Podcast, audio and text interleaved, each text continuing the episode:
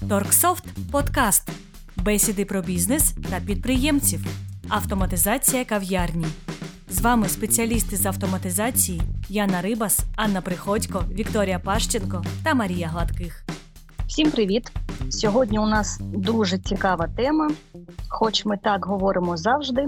Але сьогодні ми обговоримо тему кав'ярень і особливості та переваги, які надає програма автоматизації для такого виду бізнесу. А я вважаю, що цей вид бізнесу дуже поширений серед підприємців, як в великому містечку, так і в маленькому місті. Завжди є попит серед споживачів на чай, каву, на гарячі напої, на супутні товари, які беруть разом з кавою. Навіть та сама кава стає інколи супутнім товаром в інших магазинах. І в мене одразу виникає декілька питань: чи справді такий вид бізнесу актуальний зараз, і чи є необхідним для підприємця автоматизація кав'ярні? Ну і чи можливо це зробити з нашою програмою Торксофт? Так, е, наша компанія автоматизує кав'ярні, і так, автоматизація такого виду бізнесу також потрібна для підприємців, тому що вести облік потрібно поза межами там якогось товару. Це має бути усюди, тобто фінансовий облік, е, складський облік, е, робота з е, клієнтською базою, з персоналом, вона ведеться у будь-якому бізнесі, тому будь-якому бізнесі потрібен контроль за цими процесами. Саме цим займається і наша програма. Тому так це потрібно і актуально зараз. І я хочу сказати, що за зверненнями до нашої компанії, а одних з перших місць, ну як сказати, автоматизаціями більш мабуть. Ми спеціалізуємося, автоматизуємо різні е, напрямки. В принципі, у нас немає якогось одного. Але ось зараз, у під час війни, дуже поширена стала і дуже е, актуальна стала автоматизація саме цих магазинів, бо ми багато звернень отримали саме від е, цього виду діяльності. Тому ми вирішили проговорити це і у подкасті, тому що це актуально, користується попитом серед наших людей українських, і тому відкриваються такі такі кав'ярні, їх дуже багато, і їх потрібно автоматизувати. Тому я думаю, що це буде актуально. Я знаєш, що ще подумала, що це пов'язано з тим, що от ми якось проводили приклад, коли в магазині з мобільними телефонами е, рушій е, продажів і, мабуть, чи не найбільшу вирочку можуть давати взагалі китайські ці чахли на телефони. Так само і з кавою, якщо у вас будь-який вид бізнесу, і насправді ну реально будь-який, поставивши собі е, невеличкий кавовий куточок, де ви можете приготувати каву, ви залучите набагато більше людей. І іноді бувають такі випадки, коли ця кава продається краще ніж той асортимент, який є наразі в магазині. У мене є такий приклад. Мої знайомі у них магазин е, мисливства і рибалки. І коли не сезон, то до них просто приїздять їх знайомі, рибаки, там мисливці. і Вони п'ють у них каву, е, там обговорюють, хто яку рибу спіймав колись там. І власне це складає е, значну кількість виручки на день.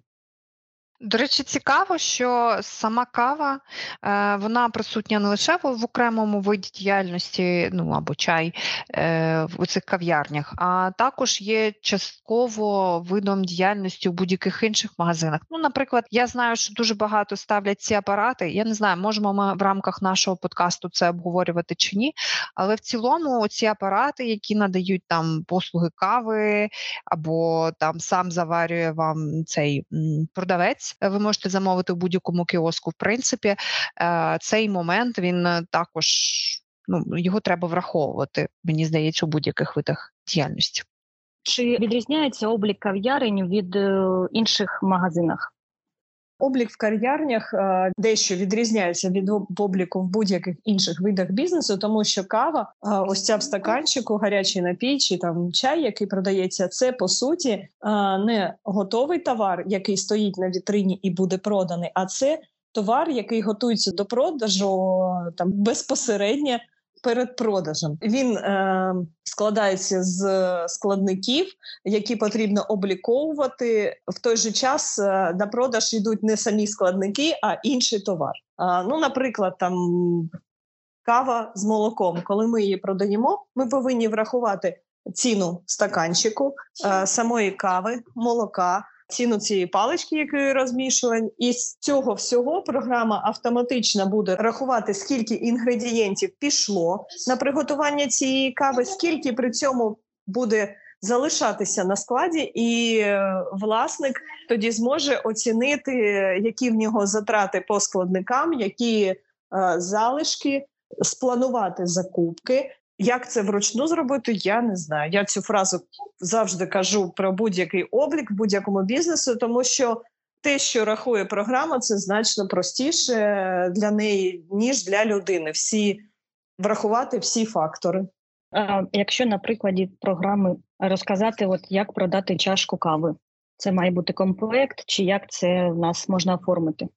Оформити на прикладі програми можна декількома способами. Це переважно два способи: це складна послуга або комплект з автоматичною звіркою. Чому я е, кажу про два способи? Тому що комплект з автоматичною збіркою це вже задані якісь е, налаштування, які ми вже забиваємо в програму. Що ось цей комплекс з автоматичною збіркою, наприклад, кава з молоком. Він складається з таких то складників, і при додаванні її в його в реалізацію клієнт побачить тільки каву з молоком, програма побачить списання всього переліку інгредієнтів. Якщо ми хочемо додати можливість додати щось е, в процесі, там якщо клієнт до стандартної назви там ще хоче додати там, не знаю, ще щось, то ми можемо ще використовувати складну послугу. Чим е, відрізняється тільки тим, що клієнт побачить в чеку. В разі складної послуги клієнт в чеку побачить весь перелік інгредієнтів з цінами. В разі комплекту з автоматичною збіркою він побачить тільки каву з молоком і її е, кінцеву ціну. Якщо ми хочемо додавати сиропи, там маршмеллоу чи щось ще, е, то воно вже буде йти додатковими рядками в чеку, тобто там. Наприклад, кава з молоком там 40 гривень, одна гривня там маршмеллоу, там сироп ще там 2 гривні. Ось так це буде виглядати. У мене питання. Тобто, е, виходить, що для нормального обліку кількості проданої кави недостатньо просто собі там напробивати там 100 американо, 200 еспресо і і, і все. Да? Ну, для власника бізнесу виходить, важливо знати, що йде в комплекті, скільки витрачено е, кави, цукру, і чи дійсно це так важливо, чи можливо взагалі отакі дрібні е, дози, там воно ж по декілька десятків грамів іде. Е, чи можливо це дійсно врахувати, і потім що найголовніше перелічити в кінці, коли ти робиш інвентаризацію? Ну, ось класична помилка тих, хто не хоче робити автоматизацію. Дрібні дози в декілька грамів. Декілька там грамів це вже не дрібна доза з, з точки зору математики, скажімо так. Якщо в тебе там 5 грамів це дрібна доза, якщо ти продаєш 100 чашок в день, то це вже 500 грамів. І це вже не дрібна доза. Тобто е, на ось таких от дрібочках, яких ти вручну порахувати не можеш, програма їх кожну враховує. І якщо ти раз сядеш і перерахуєш, скільки кави в тебе йде на заварювання кожного виду кави, я не сильна, тому я можу в чомусь помилятися, але там рецептура там відрізняється. Якщо раз ми пропишемо рецептуру для кожної, зважимо, там е, виміряємо кількість молока чи ще щось, далі програма буде все враховувати а, автоматично, і ми момент інвентаризації отримуємо тільки похибку на тому, що там ми рахували там повінці, а там бариста насипав там чуть трішки менше там чи щось. Тобто, оці дрібочки вони все одно набіжуть якусь різницю, але ця різниця вже буде мінімальна. При ручному обліку так ти все одно не порахуєш. Програма порахує все. До речі, до речі, про дрібочки. Знаєте, що я хотіла зазначити? Одна справа, якщо ми рахуємо, наприклад, там той цукор чи каву, вони можуть зберігатися ну якийсь період часу. А, наприклад, молоко в нього є термін споживання, і тобто замовляти там 20 літрів, наприклад, на тиждень, не розуміючи, як там йде хвилі продажів, як там вони коли зростають, куди спадають, і коли краще програма все ж підраховує, вона підказує, коли там а, і скільки в принципі має бути того, наприклад, молока тих продуктів, які мають термін використання, то мені здається, це набагато зручніше. Ну це ж не лише в цій справи, то я просто як приклад. Оце мене якраз дуже цікавить момент оприбуткування товару. Тобто, ми знаємо, що на каву, наприклад, White потрібно там 110 грамів молока. Так як нам потрібно оприбуткувати це молоко, щоб ми побачили, скільки нас е, в залиш е, в залишках залишилось молока? Тобто, цей сам технічний процес. Ми ставимо на прихід це молоко у літрах чи в грамах? Так, правильно буде ставити як тобі зручно. Тобто, якщо ти поставиш у літрах, то в тебе буде не 110 грамів е, вказано в рецептурі, а 0,11. Якщо ти поставиш в грамах, то тоді ти вже в рецептурі, тобто при заданні комплекту з автоматичною е, збіркою, ти вкажеш, що там 110 грамів молока. А як нам у виробника? Тоді ну ми замовляємо у виробника. Він же нам не бочками його привозить, а в е, упаковках. Там прихідна накладна, наприклад, 10 е, пачок е, пастеризованого молока. Ну дивись, тут можна ускладнити процес, а можна не ускладнювати. Якщо ти замовляєш молоко літровими пачками, то там ти по залишку побачиш, що все, що там за комою, тобто там 11,5, то ти знаєш, що це 5 – то це окрема відкрита пачка. Ну да, 11,5 літрів. Я про це кажу. То це 5 – це одна от відкрита пачка. Решта 11 стоять на складі. Якщо ти хочеш ускладнити, довести облік до там до якогось е, там, до якщо ідеалу. перфекціоніст, так е, досягти перфекціонізму якогось ідеалу, то можна вказати, що ти а, прибуткуєш комплект один літр молока він називається, який складається з тисячу грамів молока. І кожного разу, якщо відкриває бариста нове молоко, він робить розукомплектацію комплекту і продає 110 грамів з, е, з цієї пер, ну, при першій розукомплектації там 110 грамів він продав, і тоді на складі буде 11 комплектів, які там називаються один літр молока, і окремо буде молоко там 890 грамів. Можна так зробити, але мені здається, ось схема з просто прибуткуванням літрами загальними це достатньо для кав'ярні. Цього достатньо. Окей, а дивись, а в каву ще входить вода. Нам цю воду рахувати треба. Ми ж за неї гроші не беремо, правильно? Ну за за воду ми гроші не не беремо, але на якій воді ми готуємо? Ми ж її можемо обліковувати теж, якщо ми там моршинську в бутлях там наливаємо тоді, то ми її для для власного обліку можемо врахувати. Угу. Ну, а можемо і і, в і в ціну зарахувати. Все одно клієнт цього не бачить, а у нас собі вартість буде більш правильна. Все одно вона щось е, вона варта. Щоб клієнт не побачив, як ми там крахоборнічаємо в плані цих комплектів, то нам краще використовувати цей комплект з автоматичною збіркою, да? щоб чеку не було там так. 60 грамів води, стільки то гривень. Там ага. Так, так. Зрозуміло. Дякую, дякую. Ну і так само ж потрібно, щоб в комплекті було враховано там Ну, якщо це там кава на винос і так далі, щоб було пораховано стаканчик, там паличка, кришечка, це ж також можна вказати в комплекти, врахувати.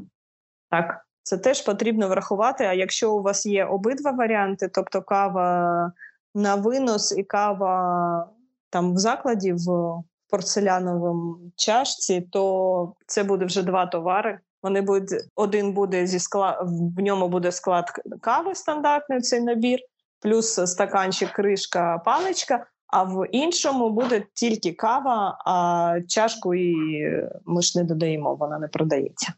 А як як цікаво врахувати там ті ж кришечки, там палички, коли вони стоять на вибір? Ну тобто клієнт може там взяти ту кришечку або не взяти ту ж паличку, і тоді буде пораховано, начебто ми продали, а там товару менше ну, не стало, так? Ну, ми автоматично враховуємо, що ми це все продаємо. Ну я я вважаю, що ми це все автоматично продаємо. Якщо клієнт вже не взяв, то не взяв там при інвентаризації. Вони оприбуткуються назад. А ось е, врахувати, що ми повинні всім всім віддати це. Ми за все одно закладаємо. Всі кав'ярні закладають це в вартість кави своєї в будь-якому разі. Серйозно, я думала, що це окремо можна якось як якісь видаткові е, витрати порахувати там. Я не знаю, як як витрати якісь для роботи магазину, чи це має бути саме закладено у каву і має бути в комплекті? за все платить клієнт. Це якщо коротко, ні, все одно це закладено всі. Ми все одно думаємо, що кожен, хто бере каву на виніс, йому зручніше брати з там з трубочкою, з кришечкою чи з паличкою, і він це е, візьме. Тобто, на на кожну каву, якщо ми 100 продаємо, ми 100 будемо цих кришок. Ми не можемо це не витрати. Це все піде в собівартість проданого товару. А мені ось о, цікаво, а що ж потрібно, щоб автоматизувати кав'ярню? Ми зараз говоримо там про програму, так як зробити. А що в нас має стояти в кав'ярні, щоб е, щоб працювати? Програмою, там, окрім програми. Так, має бути саме комп'ютерна техніка, на якій стоїть наша програма. До е, комп'ютера під'єднаний сканер для щитування штрих-кодів. Він, до речі, тут під питанням, чи це буде потрібно чи ні, але зазвичай просто у цих магазинах продаються не лише напої, а і там кава, наприклад, е, у упаковках, тож можна цю каву продавати, е, скануючи штрих-код. Е, в іншому випадку, якщо дуже вузький асортимент і лише напої на ті, які виготовляються, то можна буде вибирати їх вручну. Тож сканер тут під питанням, тобто в залежності від того, як ви будете займатися вашою роботою. Е, потім принтер для друку чеків, щоб видавати фіскальні або не фіскальні чеки, тут в залежності від того, як ви будете працювати, що вам потрібно взагалі від автоматизації.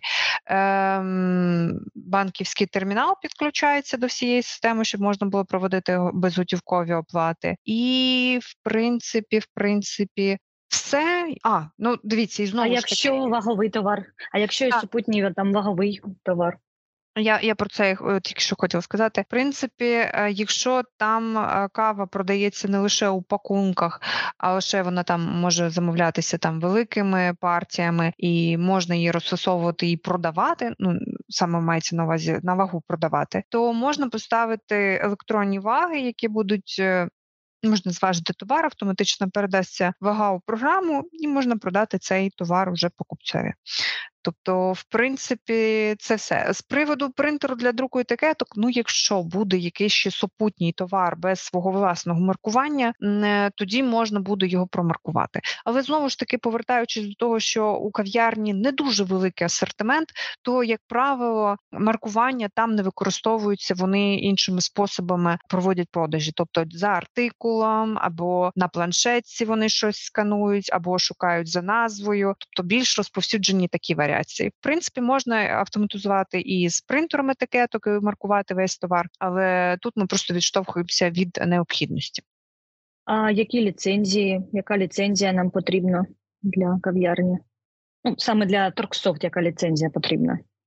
Е, з приводу того, що ми говорили, це буде функціонал версії Ультра, е, бо саме там в нас є ці комплекти, е, про які Аня розповідала, які використовуються у кав'ярнях. Тому ми рекомендуємо версію Ультра, якщо це автоматизація одного магазину, якщо це буде автоматизація кав'ярні однієї, вибачте. А якщо це автоматизація буде декількох кав'ярень, то термінальна версія програми.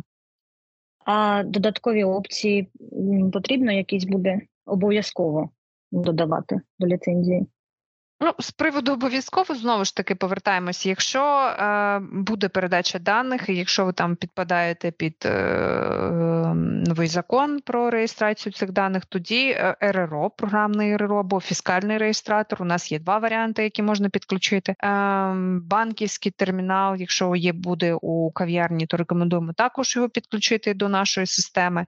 В принципі, з чогось такого, е, що обов'язково на даний час і знову ж таки відштовхуєтесь е, зразу від законодавства, то ці опції, якщо є якась нагальна потреба у інших опціях, в нас їх дуже багато, тобто можна робити відправки з нашої програми, тоді можна використовувати масову розсилку, можна робити подарункові сертифікати, там щось замовляти у кав'ярні. Також є додаткова така опція. Мобільний додаток, якщо необхідно буде контролювати роботу в цій кав'ярні, не знаходячись там телефону, також можна буде дозамовити. Тобто багато додаткових опцій, без якої без яких в принципі можна обійтися, але які значно полегшать роботу і допоможуть там в виконанні певної мети. Е, знаєш, що тільки що знайшла? Ну як знайшла? Я це бачила в Словаччині цей магазин Чібо. який спеціалізується власне виробник на виробництві кави. Вони зробили комбіновані магазини, і там дуже багато товарів. І окрім того, там ще є спідня, білизна і все таке. Але подивилася їх фотографії, тільки що і побачила, що часто кав'ярні продають ще складну побутову техніку, типу кавомашин. А це товари з серійними номерами, з гарантійним обліком. Тобто, тут ще для тих, хто продає такі складні побутові товари, варто ввести облік по серійним номерам, бо там також стягнеться сервісне обслуговування. Потім це все такі приклади в Україні. Просто я є, такого є, не зустрічала. Це, це якісь великі магазини вже Ну, більше. Хар- в ну, Харкові Та чого? У мене от в Україні в торговому центрі є маленький маленький островок. Там е, кавові машини продають, і там три столики стоїть і заварюють так? каву.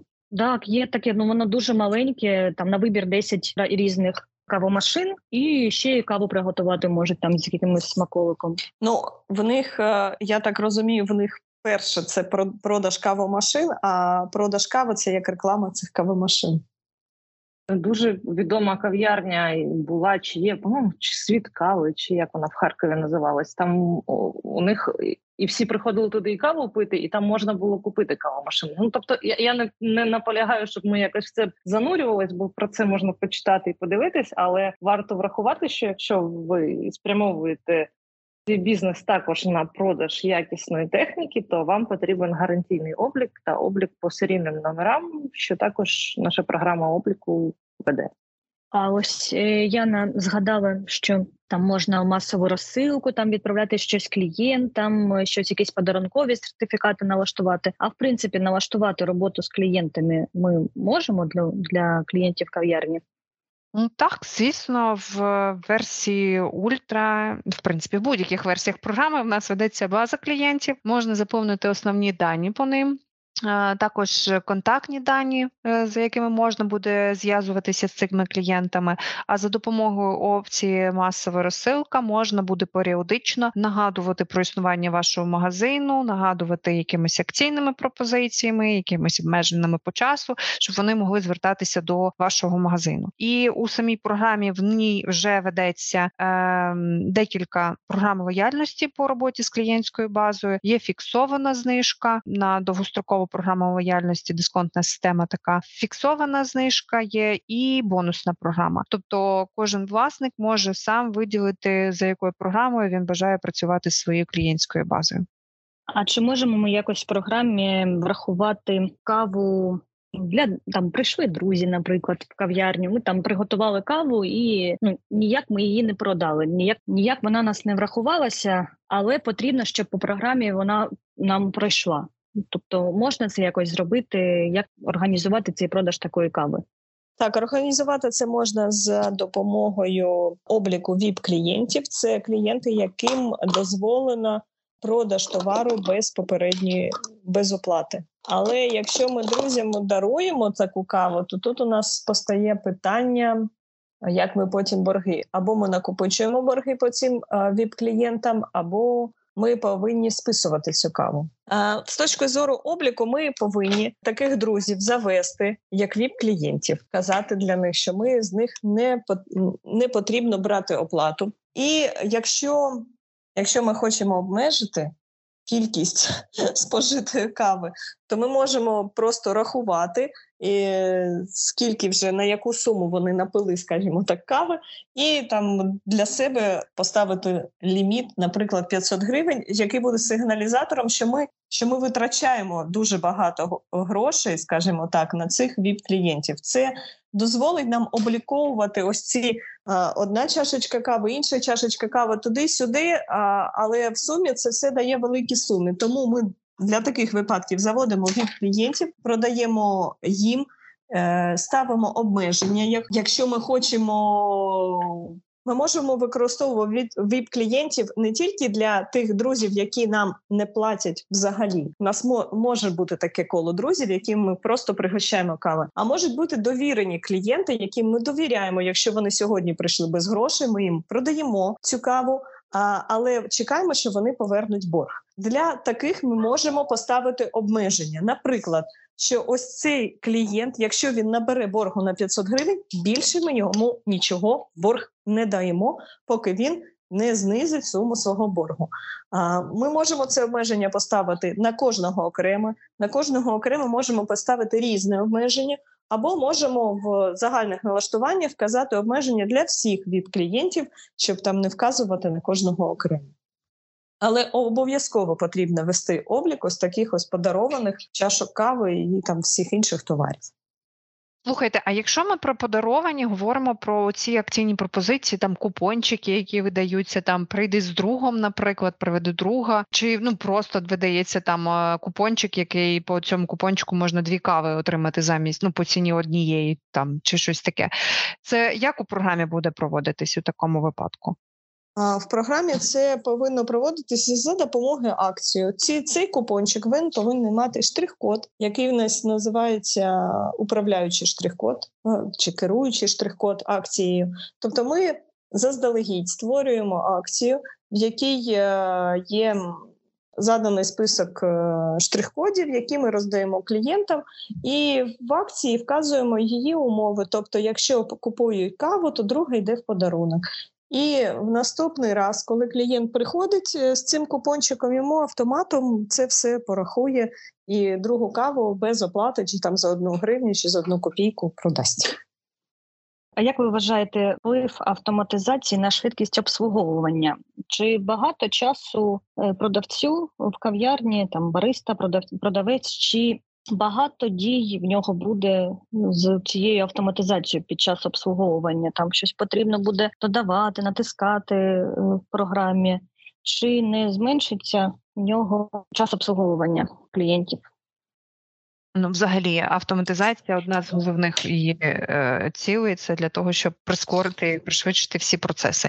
Аня зараз е, розповість, як це буде відбуватися, але в цілому просто просканувати штрих-код це долі секунди, навіть не секунди. Сканер зчитування штрих-кодів, я серйозно кажу, він щитує за долі секунди.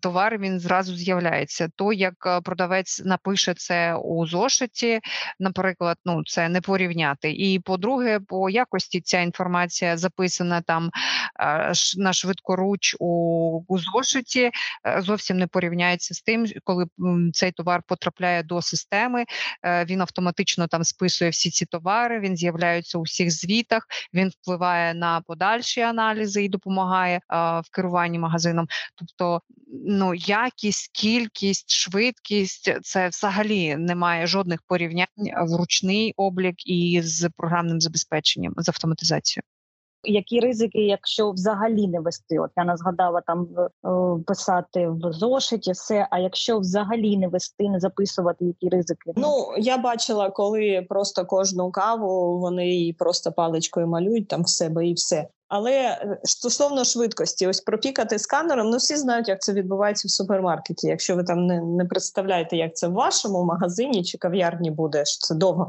в супермаркеті пронесли, пікнули так само і і, е, звичайний ручний сканер так само швидко пікає.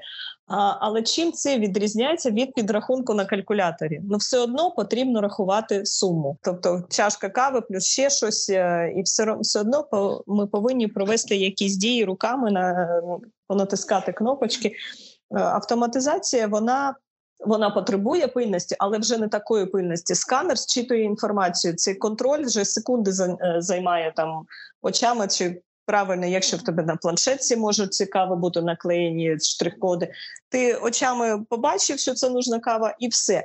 А інших додаткових дій не потрібно. Взагалі не потрібно. До речі, до речі, до речі, я тут згадала, була я е, цього літа у зоопарці нашому харківському, і там є ну, така кав'ярня, скажімо, маленька. І там можна було купити ось е, там якісь напої, там молочні коктейлі і так далі. І там велика велика черга стояла. І значить, там дівчина швидко приймає ці замовлення, щось передає тому хлопцю, він щось там швидко це робить, бо черга велика. І дівчина мені неправильно порахувала. Я її поправила. Ну я то розумію, я ще заздалегідь підраховувала, скільки мені потрібно буде заплатити. Вона ой, дякую. Е, І сказала, там внесла на терміналі цю суму, дала, я її оплатила. Я просто думаю, скільки таких випадків, коли вони порахували, і хтось е, подумав, що а ну то добре, я заплачу менше і отримую цю ж саму послугу. І таких людей може бути дуже багато. Тих, хто просто це не рахує, просто погоджується на це і все. То це не просто питання у швидкості, а у якості у тому тому, як правильно порахує. Бо особливо коли е, великий обіг клієнтської бази, то сподіватися лише на людський фактор просто неможливо. Це ти таку хорошу е, тему зачепила. Е, бо як ми спочатку обговорювали, що це товар доволі дрібний, іначе ну там там туди 14 грам, там 5 грам, туди там чашечка кофе другу, собі там і так далі. І якби як висновок, власник бізнесу має в сукупності недоотриманий прибуток. Тому тут облік не, те, що на швидкість впливає, на швидкість однозначно, але на кількість там махінацій або втрат, або е, таких. Е, Нераціонального використання ресурсів і те саме, а хто якби грубо кажучи, в лапках хто забороняє продавцю да взяти там пачку кави додому, та якщо продавець не чистий на руку і так далі. Ось власне. А що стосується саме швидкості і автоматизації, то я б е, звісно, якщо бізнес вже такий має змогу, розділила цей процес окремо бариста і окремо касир. Як ми часто можемо бачити на заправках, коли на одну касу там люди і заправитись, і хот-дог з'їсти, і там і ще щось замовити, і ще щось купити. Тобто, ну все на одну касу це не дуже добре. Так само все на одну людину це не дуже добре. Тобто ти замовив, потім вона побігла робити тобі каву. Якщо в тебе складне замовлення або п'ять чашок кави, то решта чекає. А так цей процес можна оптимізувати. Це було мабуть доречно, більш доречно. Я, до речі, знаєш, про що подумала? Ось я так просто прикидую, скільки будуть таких е, випадків, коли людей неправильно порахували, і магазин втратив від того. То мені здається, там е, за місяць е, можна назбирати навіть більше ніж на автоматизацію повноцінну, і просто скинути з себе цей тягар, і нехай це все несе програма, і більше не робити таких втрат. І просто реально ніхто не оцінює оці ці витрати, оці те, що втрачаємо ми. А окремий прикол це ж продаж е, такого теж дрібного товару через РРО. Е, знову ж таки, е, з власного досвіду спілкування цей товар він якби він на полиці не стоїть. Да? Він навіть ще не зроблений, він не виготовлений на момент, коли люди проходять повз, і його якби і немає цього товару. Да? Ти ти можеш зробити каву, і людина швидко її за дві хвилини виб'є. І через це такі види бізнесу дуже часто не використовують реєстратори розрахункових операцій, щоб при перевірках, і якщо хтось е, піджене просто таємного покупця, це може вилитись в дуже дуже значні проблеми для бізнесу. Тому автоматизація не лише з цієї сторони захищає від втрат, але й е, як превентивна міра захисту. Або ще згадала, скільки у нас ситуацій було, коли нам писали, що там ой, от той бізнес там веде себе якось нечесно. Там зверніть на нього увагу, але не знаю, чого вони нам про це пишуть. Але е, просто це говорить про те, що такі люди є. Вони можуть вказати там, що такий-то бізнес е, добре заробляє, але не сплачує жодних податків. І це дуже сильно видно, якщо не встановлена програма чи якийсь термінал там від Приватбанку, чи я не знаю, то видно, що значить, що все це йде кудись повз напряму в карман без сплати податків до держави. Тому тут варто бути обережними. Якщо ще не автоматизували кав'ярню, ну пора вже час це робити. Питання ми вже і про ризики в ньому проговорили. Тоді, може, давайте проговоримо, чи можна в нашій програмі вести облік робочого часу, якось мотивувати співробітників, якось реєструвати, хто саме зараз працює на касі. Я б додала ще знаєш, головне питання, як е, мотивувати е, бариста та офіціантів, щоб вони обслуговували клієнта таким чином, щоб він хотів повернутися і знову пити вашу каву у вашому закладі. Тобто, ця ця вся мотивація вона не лише там неформальна, якась у вигляді підбадьорювання чи там похвали, а ще й матеріальна. Тобто, чи можна в програмі як в програмі налаштувати мотивацію продавців? В програмі є безліч способів е, мотивації продавців. Бариста, як вони працюють, чи касири вони працюють позмінно. Ми повинні їм платити там, нараховувати зарплатню за кожну зміну, на яку вони вийшли. А для цього в програмі ми створили реєстрацію приходу і уходу з роботи. Тобто, якщо людина приходить на роботу, вона сканує там свій бейдж чи вводить е, там е, свій штрих-код вручну, і це фіксується дата приходу на роботу. Ми можемо платити як погодинно, так за прихід. Можемо також назначити ставку за місяць, якщо ми хочемо. Ці всі три способи оплати відпрацьованого часу фактичного вони в програмі є. А далі способи мотивації. Ми можемо платити відсоток від плану, е, тобто задавати план наприклад, там на продавати на день на тисячу гривень. Це як приклад, чи на місяць на там на 20 тисяч гривень. Е, Причому можемо обмежити план е, тільки окремими видами товару. Е, Якщо в нас є дуже ходова позиція, яка там приваблює клієнтів без е, участі персоналу. То ми можемо її виключити з виконання плану, тобто поставити план на інші товари і вже мотивувати е, співробітників на виконання цього плану. Як саме? Просто відсоток е, від е, плану. Тобто, якщо ви більше продали, це відсоток від більшої суми вам заплатять, або е, платити тільки в е, цей відсоток тільки в разі виконання плану, або фіксовану суму премії за виконання плану. Е, також я не знаю, чи є така система мотивації, але ми можемо її точно зробити в торцовці, платити там якусь суму за кожну продану чашку кави. Наприклад, там по гривні з кожної чашки автоматична система буде зараховувати в зарплату продавцю, чи там по якомусь відсотку з кожної проданої кави. При цьому ми можемо обмежити а, максимальну ціну товару чи ранжувати ці товари за цінами. Наприклад, з кави, яка коштує там від до 30 гривень, ми платимо там. А, там гривню, кава, яка коштує там від 30 до 70, ми платимо півтори гривні, а е, кава, яка коштує від 70 там і вище, то ми там платимо 2 гривні. Тобто ми можемо і так платити, ранжувати від ціни товару, цим самим стимулюючи продавців е, продавати більш дорогий товар. А оці е, ці от ці приколи, їх е, які знаходяться у кав'ярнях, там тістечка, всілякі, вони ж їх завжди пропонують. Я так розумію, що вони мають бути якось мотивовані для цього. В нас ну, також ну, для цього для цього ми можемо виставити окремий план на ці тістечка, якщо ми хочемо. Чи ось також е, так само там з кожного тістечка платити. Це залежить все від того, як хоче. Е- Підприємець як хоче стимулювати, чи там на на загальну суму, чи там з кожної проданої одиниці. Також е, тістечка ми можемо поставити план на збільшення середнього чеку. Наприклад, ось план на середній чек, що якщо ви досягнете цієї цієї там відмітки якоїсь там підвищеної, так був чек середній там 150 гривень. Ми хочемо 160, от робіть, що хочете, зробити 160, вам кожного там буде 1000 гривень премії, грубо кажучи. Ось ми це все можемо порахувати автоматично. Не потрібно там в кінці місяця все це зводити. Це дуже складно. А ось програма все порахує, і мало того, ми можемо стежити за процесом там виконання цих планів. Тобто наскільки наша ціль реальна?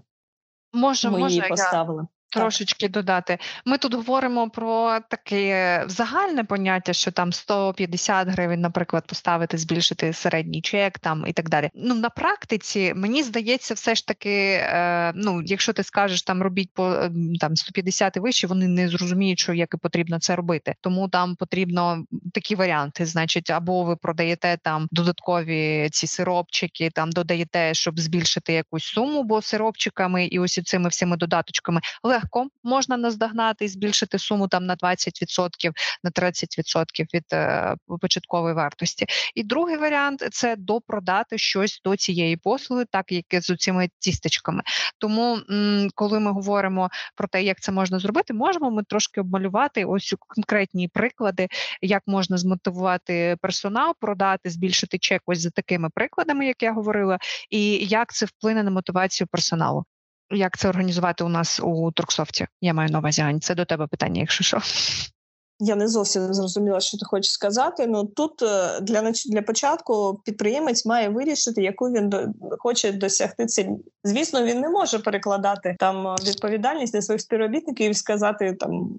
Оця я хочу, щоб середній чек був отакий, і все. Він повинен е, їм пояснити, що вони повинні для цього робити. А може, деякі проявлять там смікалку і саме здогадаються, як як збільшити середній чек. Ну для нормальної людини зрозуміло, як збільшити це, збільшити продажі в кожному чеку. Ну, Для мене очевидно.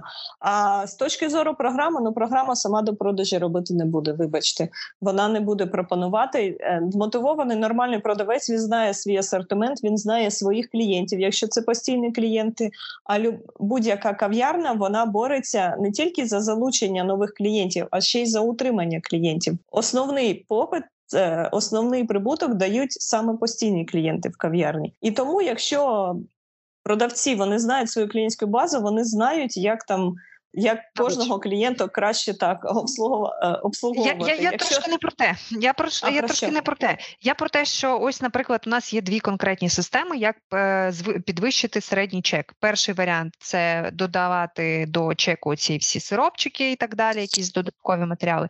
І другий варіант е, це продавати там тістечка. Це я просто умовно кажу. Як у програмі реалізувати мотивацію персоналу, щоб вони це робили? А, як в програмі е, реалізувати, так. це не так. значить. Е, ну як це матеріальна буде мотивація? В будь-якому разі це матеріальна мотивація. Тобто, ми в програмі до, повинні е, задати план на середній чек, підвищений. Тобто, ми знаємо, що, що зараз, наприклад, середній чек 150, Ми задаємо план 160 і вказуємо, що в наших співробітників є додатково там 500 гривень премії за місяць, якщо вони виконують саме цей конкретний план. І тобто, автоматом, якщо програма рахує, що план виконаний, вона автоматом їм при розрахунку зарплати ці 500 гривень нарахує. Працівники повинні знати, що в них буде ця премія. Все я я зрозуміла. А тоді неважливо, так це буде допродаж е, чи ну як збільшення просто цієї основної послуги, все одно це буде е, налаштування мотивації від середнього чеку. Правильно? Ні, якщо ми хочемо допродувати, все залежить від того, яку ми хочемо досягнути кінцеву ціль. Якщо ми хочемо збільшити середній чек, то це звісно, ми його повинні підраховувати і мотивацію будувати від нього. Якщо ми хочемо підвищити продаж тістечок, бо вони у нас там псуються чи що-небудь, то ми повинні ставити план на конкретні тістечка. Тобто ми створюємо план на тістечка е- і кажемо, що ми повинні продати там за день, за місяць чи за тиждень, там будь-який проміжок часу, і задаємо цифру або на суму. Якщо ми хочемо просто збільшити суму продажів, або якщо в нас е, там вони не продаються і псуються, то ми можемо поставити план на кількість, тобто, щоб е, співробітники от задану кількість продали, і і знову ж мотивувати на виконання цього плану якоюсь сумою доплати. Що стосується, як е, співробітник бачить виконання цього плану, то в нас в реалізації є така дуже гарна діаграмка, яка прям в реальному часі при кожному продажі показує, як росте такий стовпчик е, і там дістає до планки плану. І це все співробітники бачать при продажах. А просто встановити доплату за продаж конкретного товару. Можемо ж так, не обов'язково там прив'язуватись до плану продажів. Ні, все через план продажів. Ні, не можемо там у виді товару, Ні, у виді товару не можемо. А, у виду то це не конкретний товар, це конкрет це вид. Наприклад, так. пончик. Наприклад, пончику поставили там за продаж пончика, там плюс одна гривня. Ну до наприклад. Так, так. Ми також ми можемо мотивувати продавати конкретні види товару. Ну, наприклад, там ходоги, пончики, тістечка, що що завгодно. Ми можемо поставити суму або відсоток доплати за кожну одиницю проданого товару цього виду. Так ми також можемо це зробити. Ще хотіла згадати про подвійну часову тарифну ставку, чи там, тобто, коли люди е, дуже довго затримуються на роботі і працюють понаднормово більш ніж 8 годин, чи скільки там потрібно за вашим договором трудовим, то можна встановити у нас понаднормову часову тарифну ставку для того, щоб люди були додатково мотивовані залишатись е, і працювати трошки більше, якщо це необхідно для бізнесу. В цей момент ще хотілося сказати. Ця тема, знаєте, взагалі не вичерпна, особливо про мотивацію говорити, бо насправді у кав'ярні існує, ось як ми кажемо, що можна збільшити суму чеку за рахунок якихось добавок. Можливо, розширити е, асортимент за рахунок там якогось додаткового товару, який можна продавати разом. Там тістечка, хот-доги, пончики, можна продавати окремо там не знаю каву, можна якісь робити там комплекти, навіть подарунки подарункові. Я навіть бачила подарункові комплекти, які роблять е, з ну це не саму каву там з чимось, а там не знаю, паковка кави там з якимись смаколиками, там якийсь букетик, там свічка стоїть і так далі. Ну я так розумію, що для когось це може бути непоганим подаруночком. Тобто роблять навіть такі е, моменти.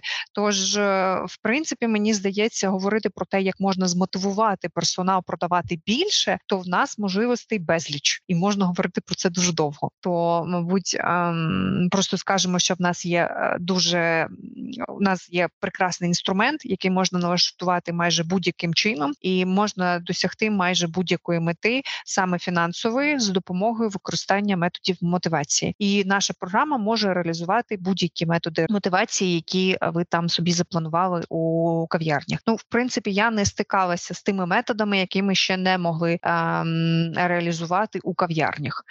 Тож я думаю, що в принципі майже все. А як замотивувати саме покупців приходити до магазину? Чи це ми вже проговорили акції? Ні, е, Акції, ті, які налаштовуються в Торгсофт, так ми трошки проговорили, але є ще купа усіляких маркетингових е, фішок, які можна впровадити в кав'ярні. Чому? Бо кав'ярня це в принципі місце відпочинку, місце, куди люди хочуть приходити, де вони хочуть якось розважитись. Тобто, це є не зовсім звичайний магазин. В магазин ми прийшли, щось обрали, купили і пішли. Е, довго затриматись в магазині особливо не вийде. Там немає де присісти, немає е, як розслабитись за тобою. Постійно ходить ходить продавець і дивиться, що ти робиш у там 80% випадків. А з кав'ярнями трохи інакше, і тому тут для залучення покупців е, дуже багато функцій можливостей. Перше, що я наказала, це те, що в Турксофт можна записувати своїх клієнтів, і варто це робити. Тобто Можна видавати дисконтні картки, якщо ви полюбляєте залишати якийсь артефакт своїм клієнтам, щоб вони про вас згадували. Можна просто реєструвати їх за номером телефону. Власне, після цього використовувати цю базу для масових розсилок, а також для налаштування інтернет-реклами по ним. Обов'язково варто згадати про те, що є Google карти і кав'ярні часто це локальне місце, і на Google картах потрібно розмістити вашу кав'ярню, щоб вас могли знайти. Сісти там все дуже просто заповнюється, прописати усі слова, усі товари, які ви ви продаєте, все, що ви пропонуєте, там кава, відпочинок, тістечка, кондитерські вироби, там я не знаю, шкарпетки, може навіть продаєте в кав'ярні. Таке та також буває. Тобто, все, все, все, і за цими ключовими словами вас будуть знаходити люди, які будуть шукати, де там взимку прийти погрітися, чи просто каву попити, чи попрацювати і так далі. Хороша ідея зараз це комбінація кав'ярні з якимось іншим видом бізнесу, якщо ви маєте таку можливість матеріальну. Вперше за все, часто тут треба зважати на той контингент, який знаходиться навколо вас, тобто де де ваша кав'ярня знаходиться. Якщо це маленьке село, то може книгарня тут не дуже добре зайде. А от, е, наприклад, магазин квітів таке полюбляють, тобто можна комбінувати там.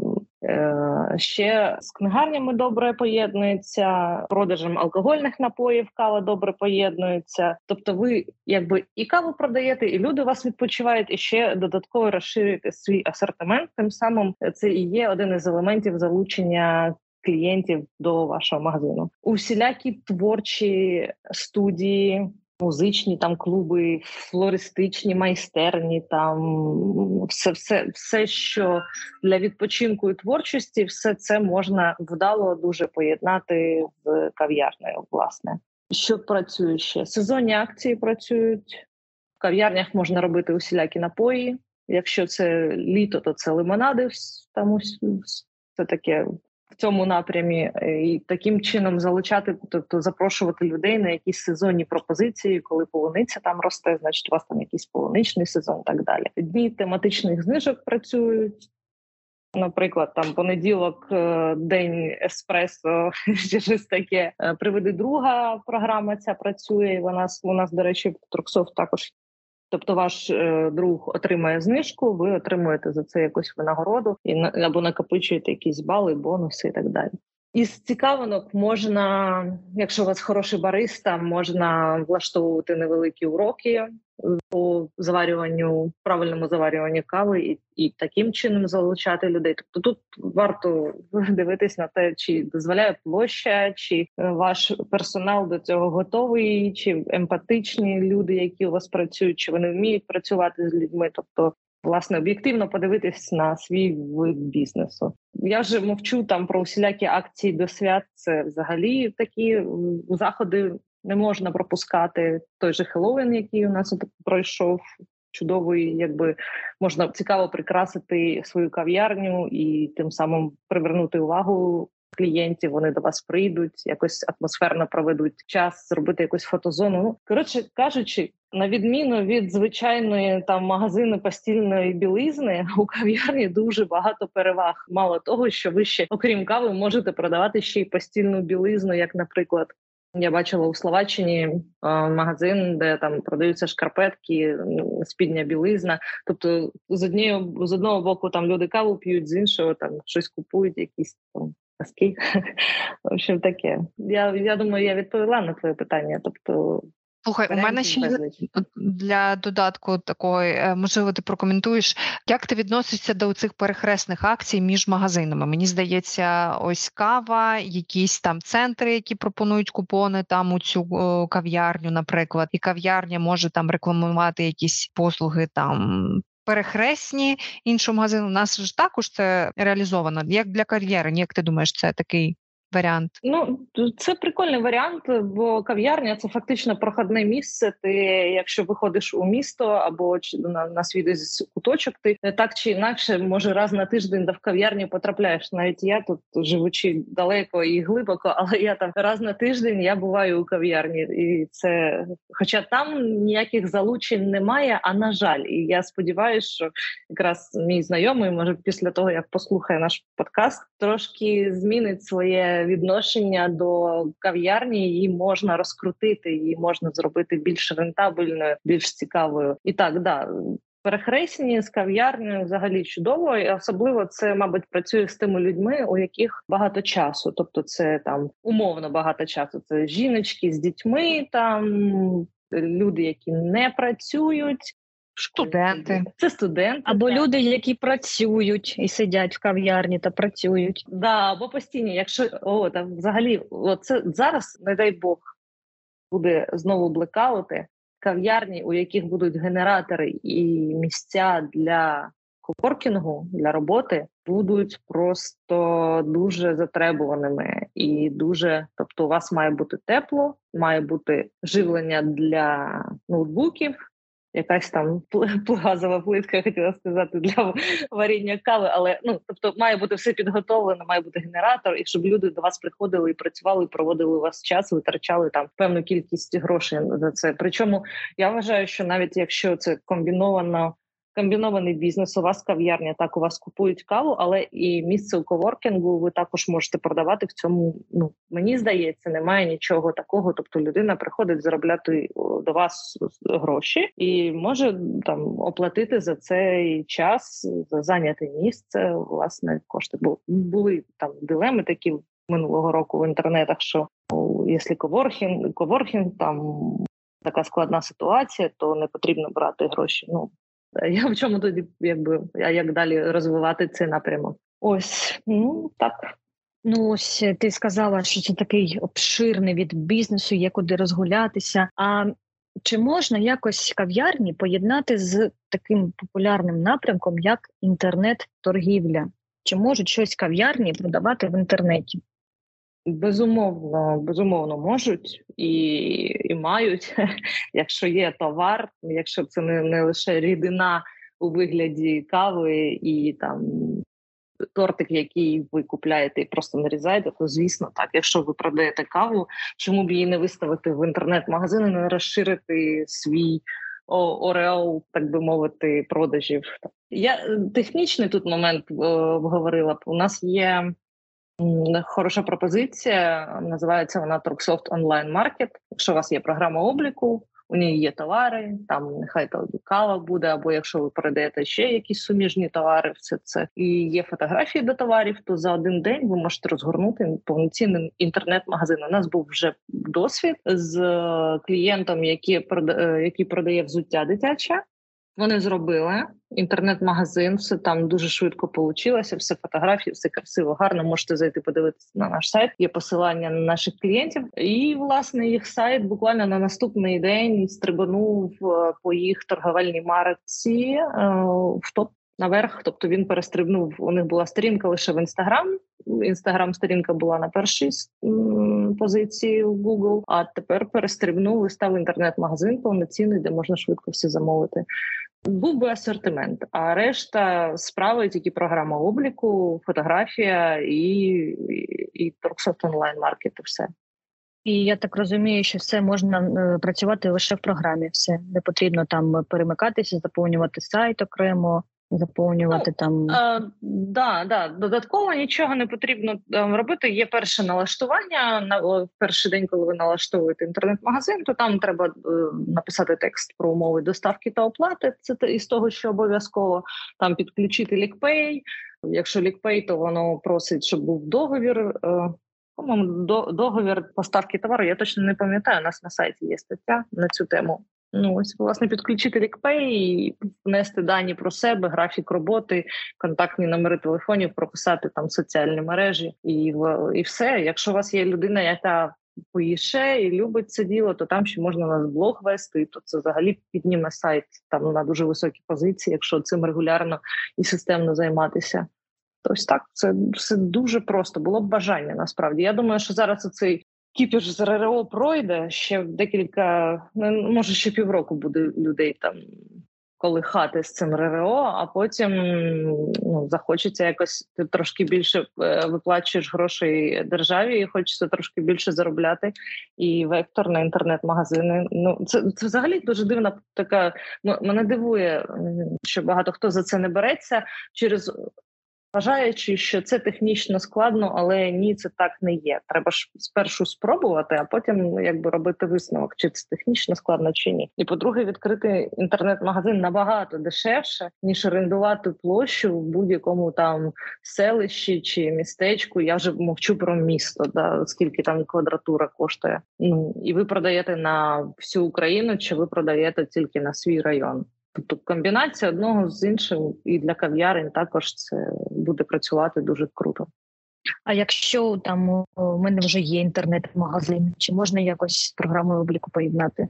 Можна буде поєднати роботу нашої програми з інтернет-магазином. Чому ми це рекомендуємо робити? То для того, щоб зменшити роботу менеджерів і перевести її з е, абсолютно без безкорисної праці по введенню і коригуванню даних в інтернет-магазині е, до більш важливих для магазину речей це роботи з клієнтською базою. Що програма дозволяє, вона відправляє, синхронізується з інтернет-магазином. Вона постійно підтримує актуальну кількість товарів, їх наявність е, в інтернет-магазині постійно додає, якщо з'являються нові позиції, додає в інтернет-магазин і контролює ціни. Тобто ціни в інтернет-магазині, якщо змінилися на складі, то автоматично вони будуть змінені на всі товари. Абсолютно на всі можна буде змінити одразу в інтернет-магазині. Тобто, якщо у вас там інтернет-магазин на декілька тисяч позицій, то вам не потрібно буде, щоб ваш там менеджер два тижні сидів і перебивав всі ці е, ціни. Це буде автоматично здійснено буквально за декілька хвилин.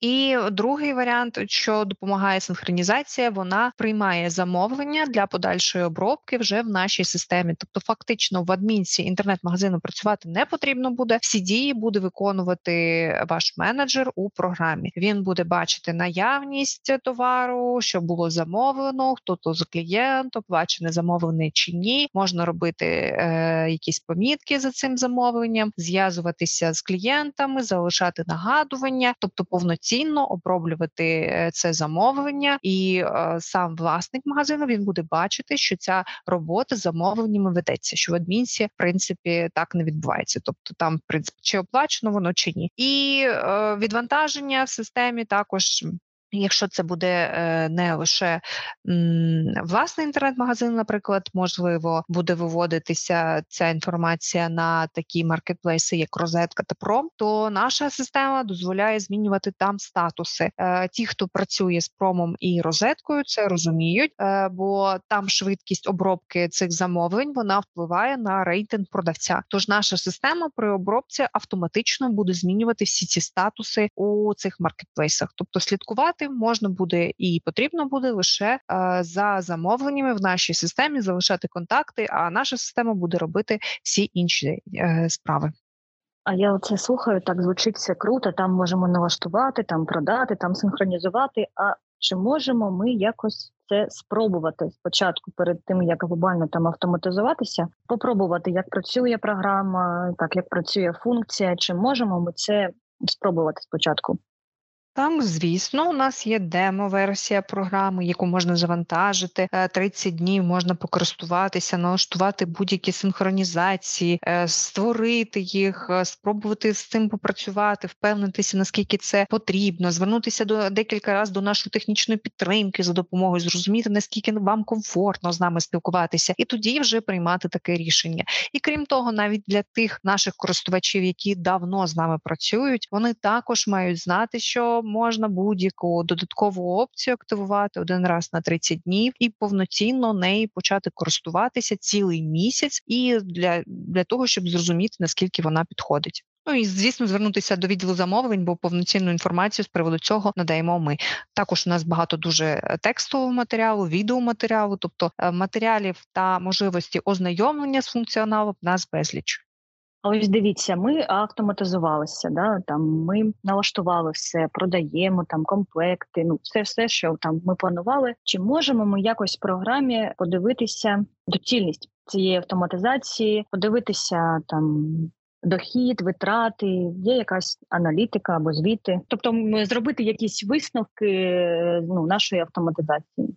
Так, в програмі є безліч звітів, які е, там з різних боків аналізують бізнес. Е, вони всі доступні в окремому пункту меню. Там їх можна всі використовувати, можна тільки окремі використовувати, які вам потрібні. А з точки зору кав'ярні я би використовувала аналіз інтенсивності продажів, щоб подивитися, там коли там у нас пікові моменти е, продажів йдуть аналіз продажів за видами товару це завжди в нагоді стає він, щоб зрозуміти, які види товари основний прибуток е, приносять. Ну в кав'ярні це буде, звісно, на першому місці кава, але ось інші доп товари проаналізувати варто. Також можна застосувати ABC XYZ аналіз. Він покаже які на які товари потрібно робити ставку, на які там е, види кави. Тобто, нам може здаватися, що в нас головне джерело прибутку це там якась дорога кава, але виявитись, що вона продається там зовсім рідко і там періодично тільки вистрілює. А основний там